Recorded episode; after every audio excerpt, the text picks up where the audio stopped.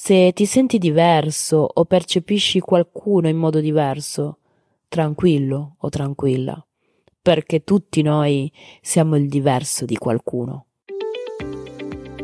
Ciao, sono la Fizza, podcaster della Porta Accanto e podcast coach e questo è Sorriso Sospeso, il podcast che parla di vita vera, la mia, ma anche la vostra, col sorriso, perché un sorriso non costa niente, ma svolta la giornata a chi lo fa e a chi lo riceve.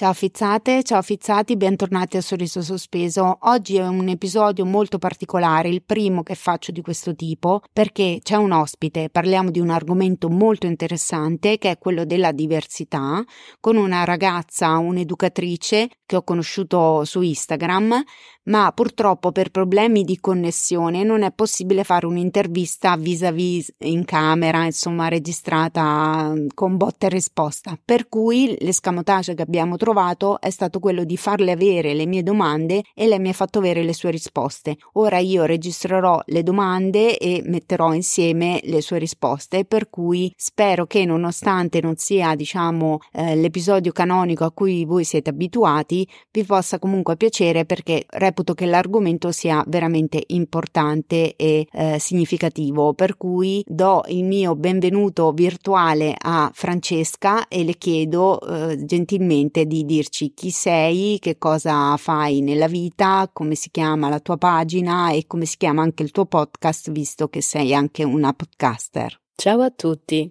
il mio nome è Francesca Satragno e sono laureata in scienze dell'educazione come educatrice di prima infanzia. Successivamente ho conseguito un master come educatrice perinatale al sostegno del nucleo familiare.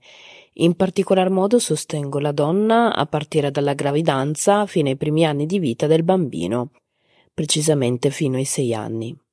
Lavoro in un asilo nido con la fascia 0-3 anni e stare in compagnia dei bambini e delle bambine e linfa vitale per me. Ho una pagina Instagram che si chiama Educatrice Cacao, nome ispirato a me stessa in quanto donna e mamma nera. Grazie alla mia pagina Instagram ho avuto occasione di conoscere meravigliose persone, tra cui te, Maria, e ti ringrazio davvero per essere qui oggi a parlare di una tematica a me cara che tra poco approfondiremo. Mossa da un ulteriore desiderio di divulgazione, Oltre alla pagina Instagram ho aperto un podcast intitolato Educatrice Cacao, nato dalla volontà di voler valorizzare le molteplici tematiche del mondo dell'educazione e ricreare insieme a voi ascoltatori una nuova educazione, sradicando stereotipi comuni grazie all'intervento di diversi professionisti e ospiti. Allora, Franci, io ti chiedo subito come definiresti il concetto di diversità? Innanzitutto ti ringrazio per questa domanda. Io partirei chiedendoci chi è diverso? Diverso è chi viene connotato non uguale o simile ad un altro o ad un gruppo, sulla base di caratteristiche fisiche, etniche, culturali, sociali, di status, religione, sesso e molto altro. Penso che il concetto di diverso o percepire l'altro o diverso arriva da una base radicata in noi, molto profonda, arriva dal mondo animale. Se in una cucciolata nascesse un cucciolo leggermente differente dagli altri, spesso verrà allontanato. Ovviamente dipende dalla specie, ma è una questione di sopravvivenza viene percepito inferiore, meno forte e perciò viene rifiutato. E nell'uomo? E nell'uomo come funziona? Eh, è diverso. Partiamo dai bambini. I bambini hanno un duplice modo di percepire alcune situazioni e per quanto riguarda la tematica del diverso, ne sono spaventati, ma nello stesso tempo ne sono molto attratti. Ciò che non è solito li accende e li incuriosisce e sono spinti a conoscere quasi senza remore. Un adulto invece ha timore del diverso, lo rifiuta. Il diverso pensiamolo a partire dalle cose più piccole e semplici. Faccio un esempio banale. A volte cambiare addirittura strada rispetto a quella abitudinaria ci può destare fastidio e può metterci per un breve momento in difficoltà. E perché ci mette in difficoltà? perché mette in discussione aspetti nostri interiori che non vogliamo prendere noi in considerazione, perché successivamente ci tocca lavorarci. Ogni incontro ci mette nella situazione di conoscere l'altro e quindi entriamo in relazione e quindi si crea un confronto che ci obbliga a dare spazio all'insicurezza, alla paura e al timore. E spesso queste cose noi non vogliamo incontrarle. Franci, ma qual è l'importanza di affrontare il concetto della diversità, specialmente in contesto educativo? Affrontare la diversità in un contesto educativo, in una società moderna e notevolmente globalizzata, vuol dire aprire le porte ad una disponibilità e apertura totale e reale verso l'altro, come essere unico e dotato di tutte le sue caratteristiche che possono essere a livello fisico, etnico, religioso, sociale, eccetera, all'insegna di un clima di rispetto reciproco e di ricchezza generale. Parlare di diversità in un contesto educativo, soprattutto con bambini piccoli, è doveroso, a mio parere, perché è importante evidenziare le differenze di ognuno di noi piuttosto che le somiglianze. Ti spiego perché Maria, in un'ottica più ampia e in vista di un futuro, il bambino o la bambina che sarà un adulto domani sarà molto meno portato ad escludere ed a emarginare, addirittura prendere in giro qualcun altro per la sua diversità, perché se ci soffermiamo bene, ognuno di noi è diverso, a modo suo, per cui non ci sarebbe neanche motivo di prendere in giro o rifiutare o addirittura paragonare un altro minore, inferiore, non all'altezza rispetto ad un altro. Siamo tutti meravigliosamente diversi, non scordiamocelo.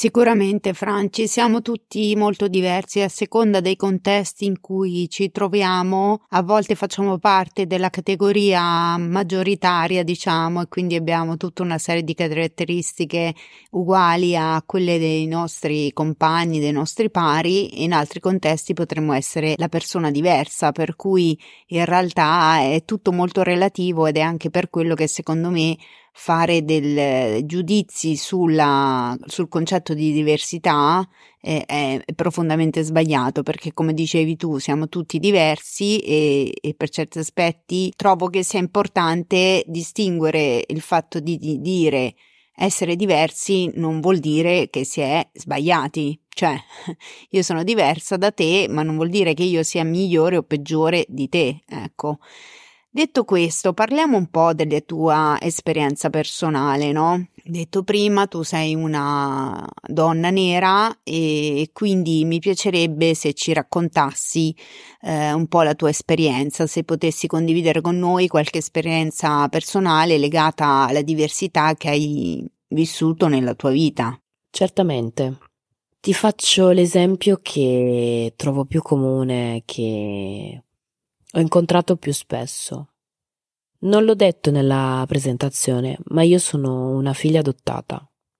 Io sono nata da Haiti, cresciuta in Italia, con una cultura italiana, ed i miei genitori sono italiani.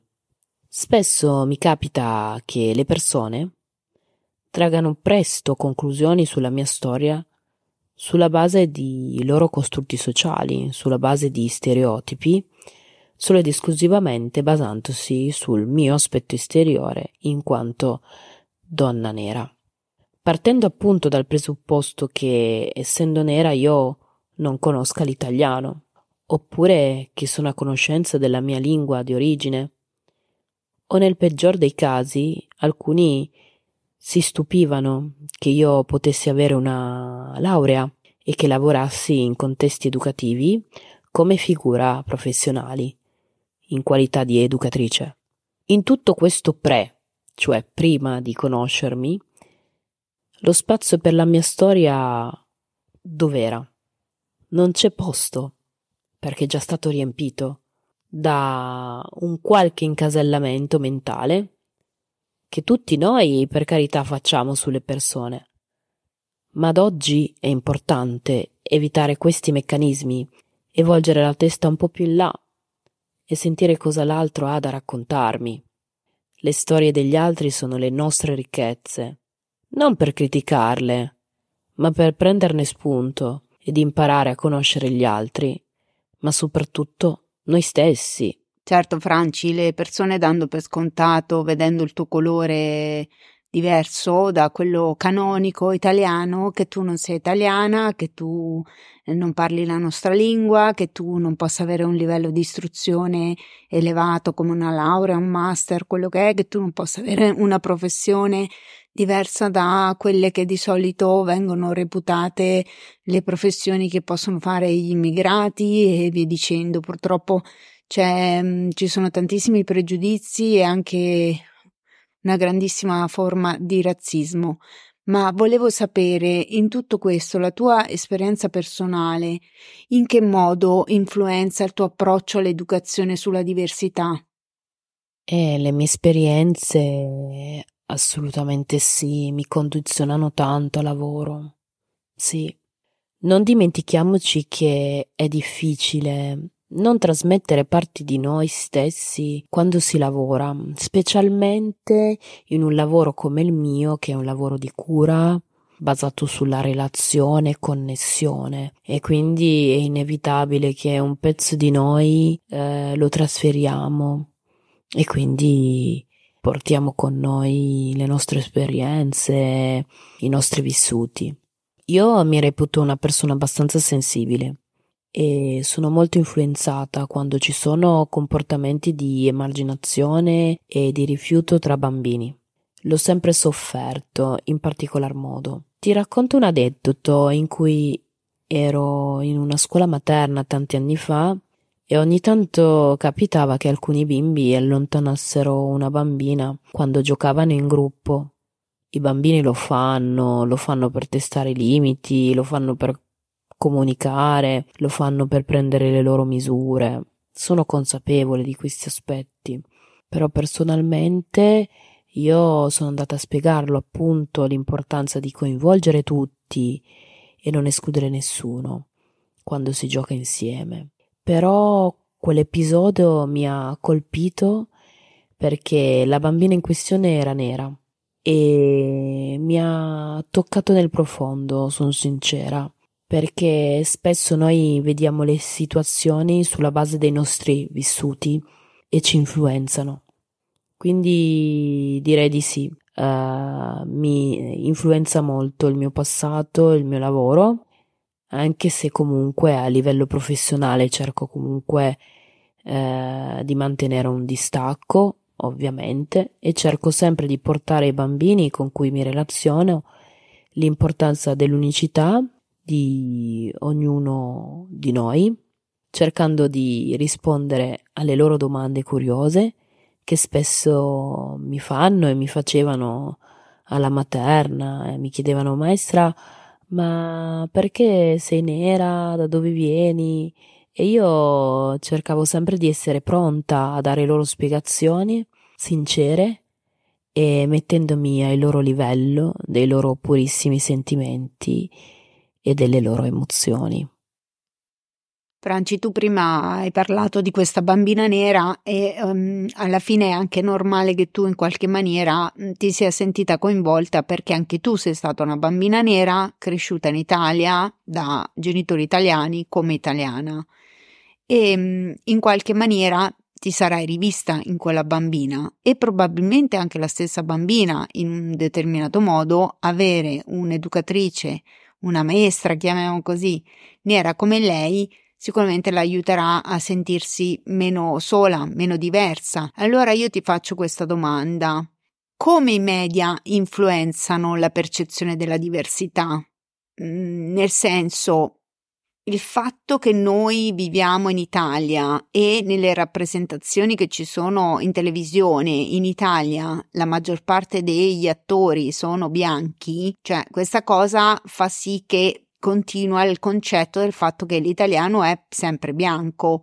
Invece piano piano sta, si stanno introducendo magari anche attori neri nati in Italia o comunque eh, che parlano italiano perfettamente o che comunque fanno il eh, dottore, fanno delle professioni eh, appunto non stereotipate. Quindi mi chiedo come i media influenzano la percezione della diversità.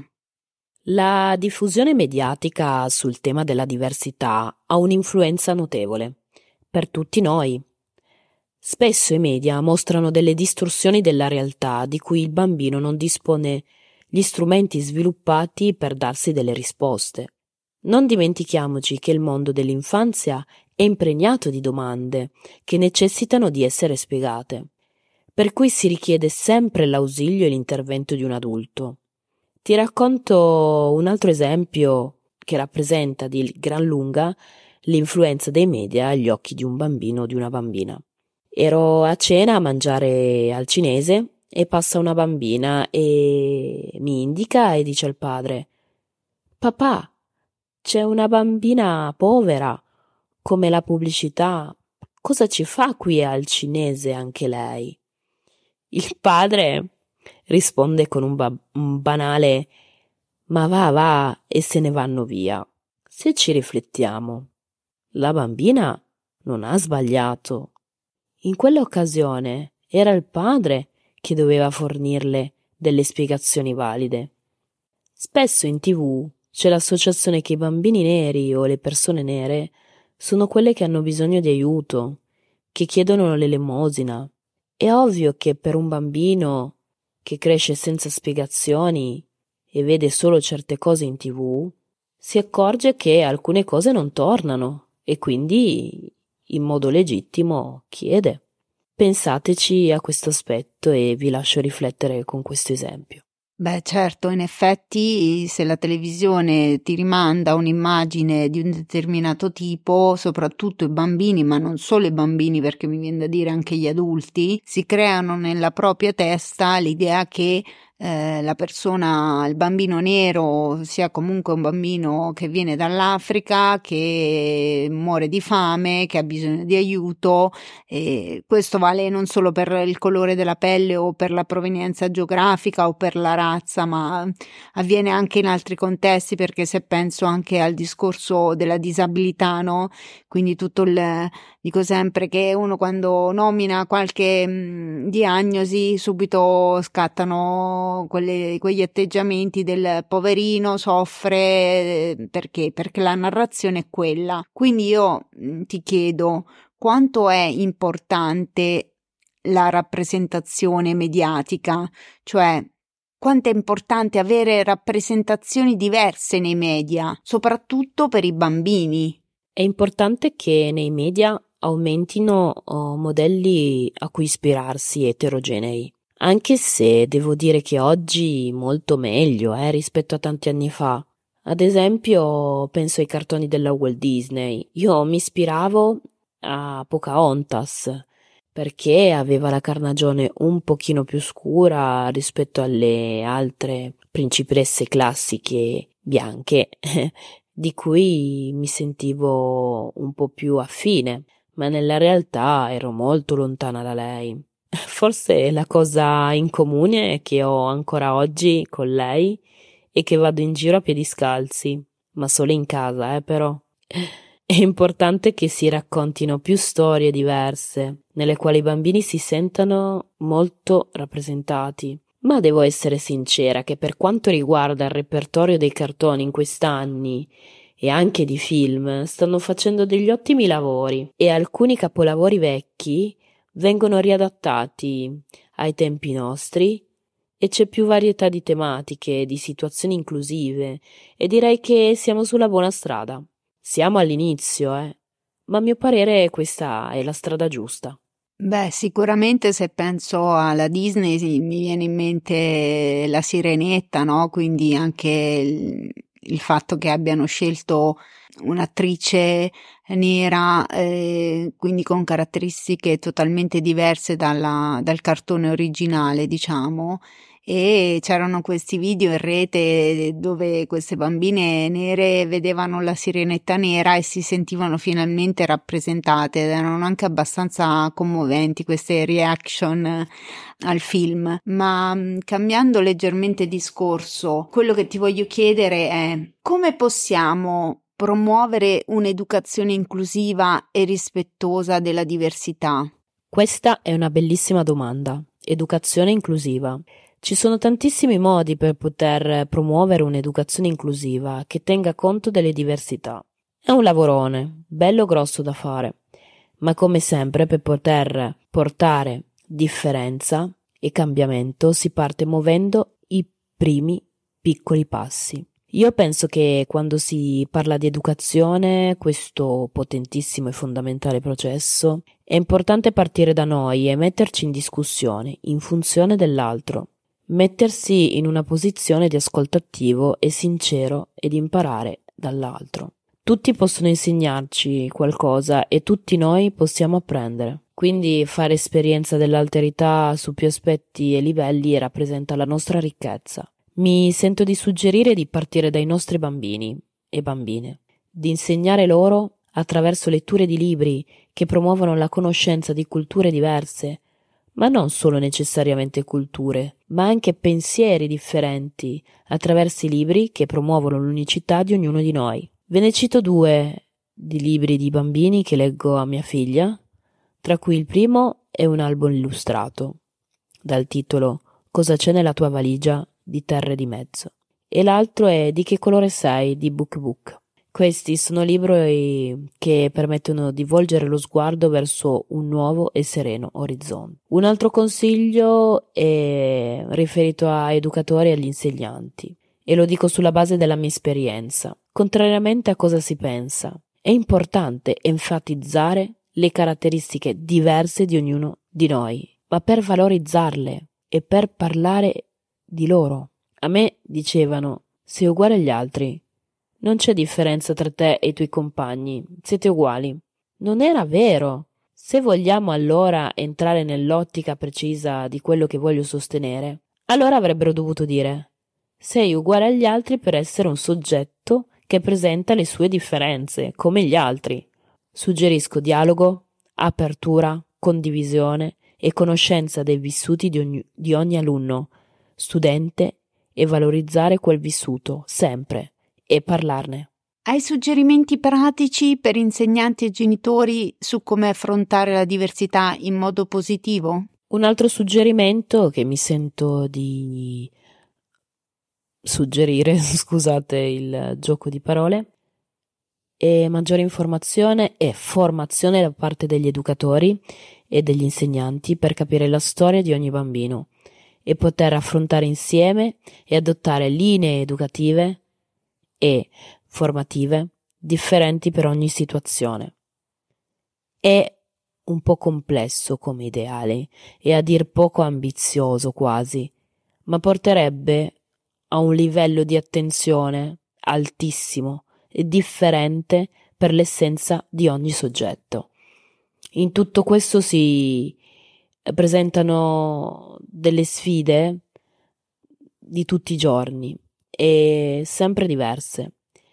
La sfida più grossa è mm, l'indifferenza, il trattare i bambini allo stesso modo, suddividerli per fascia di età e categorizzarli tra tranquilli, agitati, quelli non troppo, quelli a metà.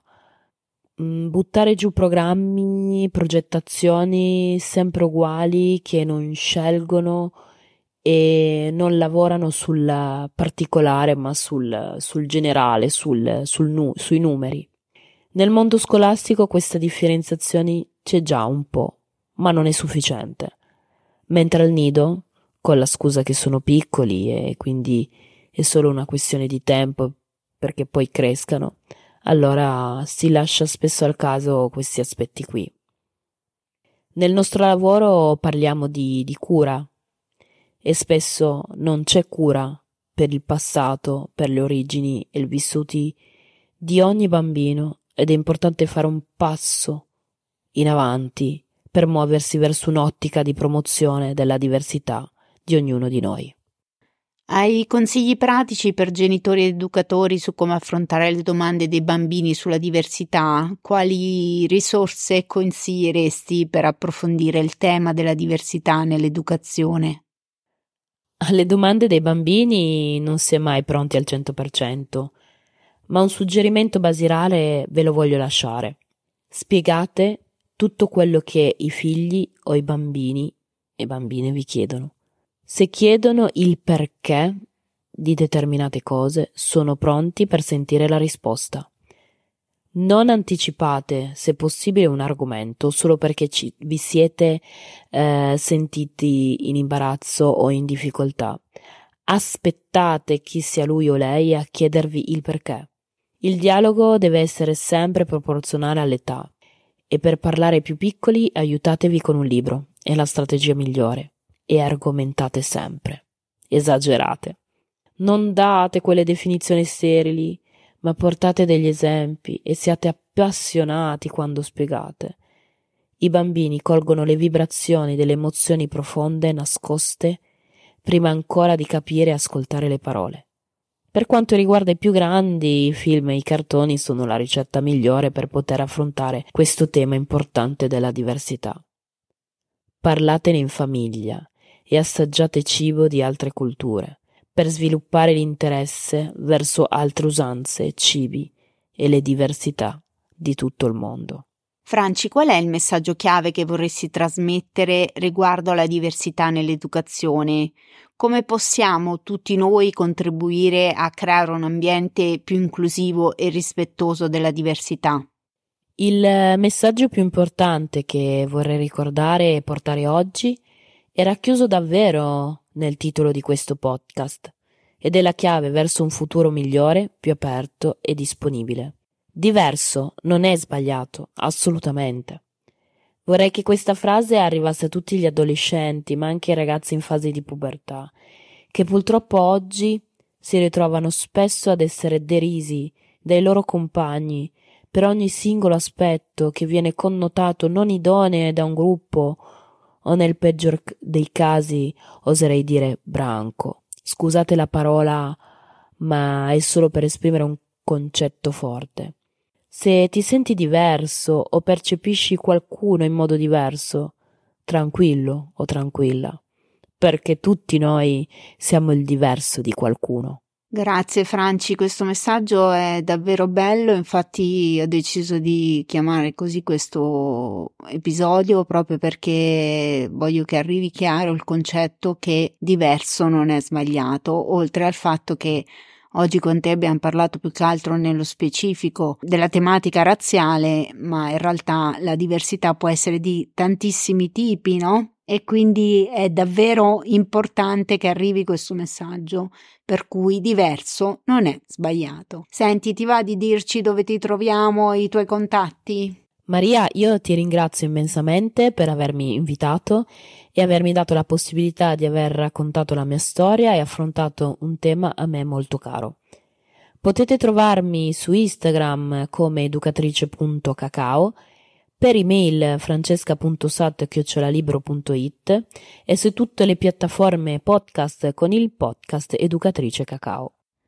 Ovviamente Franci, sono io che ringrazio te della disponibilità anche perché, eh, come dicevo all'inizio, abbiamo avuto diversi problemi per poter fare la puntata in maniera canonica, per cui eh, ti ringrazio per la tua disponibilità comunque a volerla fare in un'altra maniera e spero, speriamo che i fizzati e le fizzate apprezzeranno il nostro sforzo e se avranno domande ci scriveranno, se avranno feedback ce li faranno avere.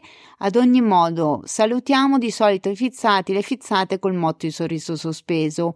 Ora, io li saluto e li ringrazio, ma eh, se ti va, lo lascio dire a te.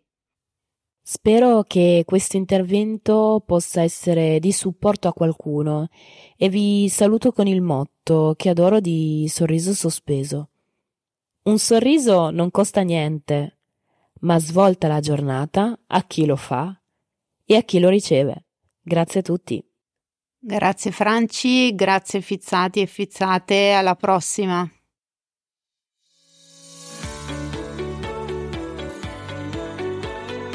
Ciao fissati e fissate, sono Marito, tanto ormai mi conoscete, no? Sono qui a ricordarvi che Sorriso Sospeso lo potete ascoltare su tutte le piattaforme podcast, Google Podcast, Apple Podcast, Spotify e anche su YouTube.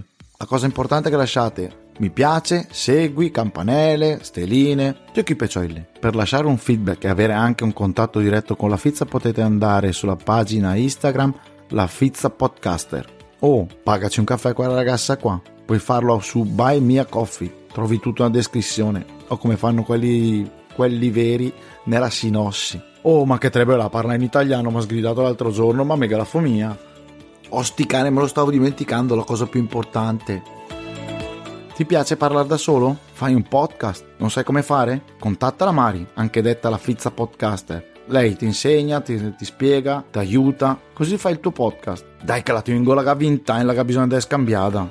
A me servono i Lego. A me servono i Lego, a me servono i Lego. Dai, voglio i Lego.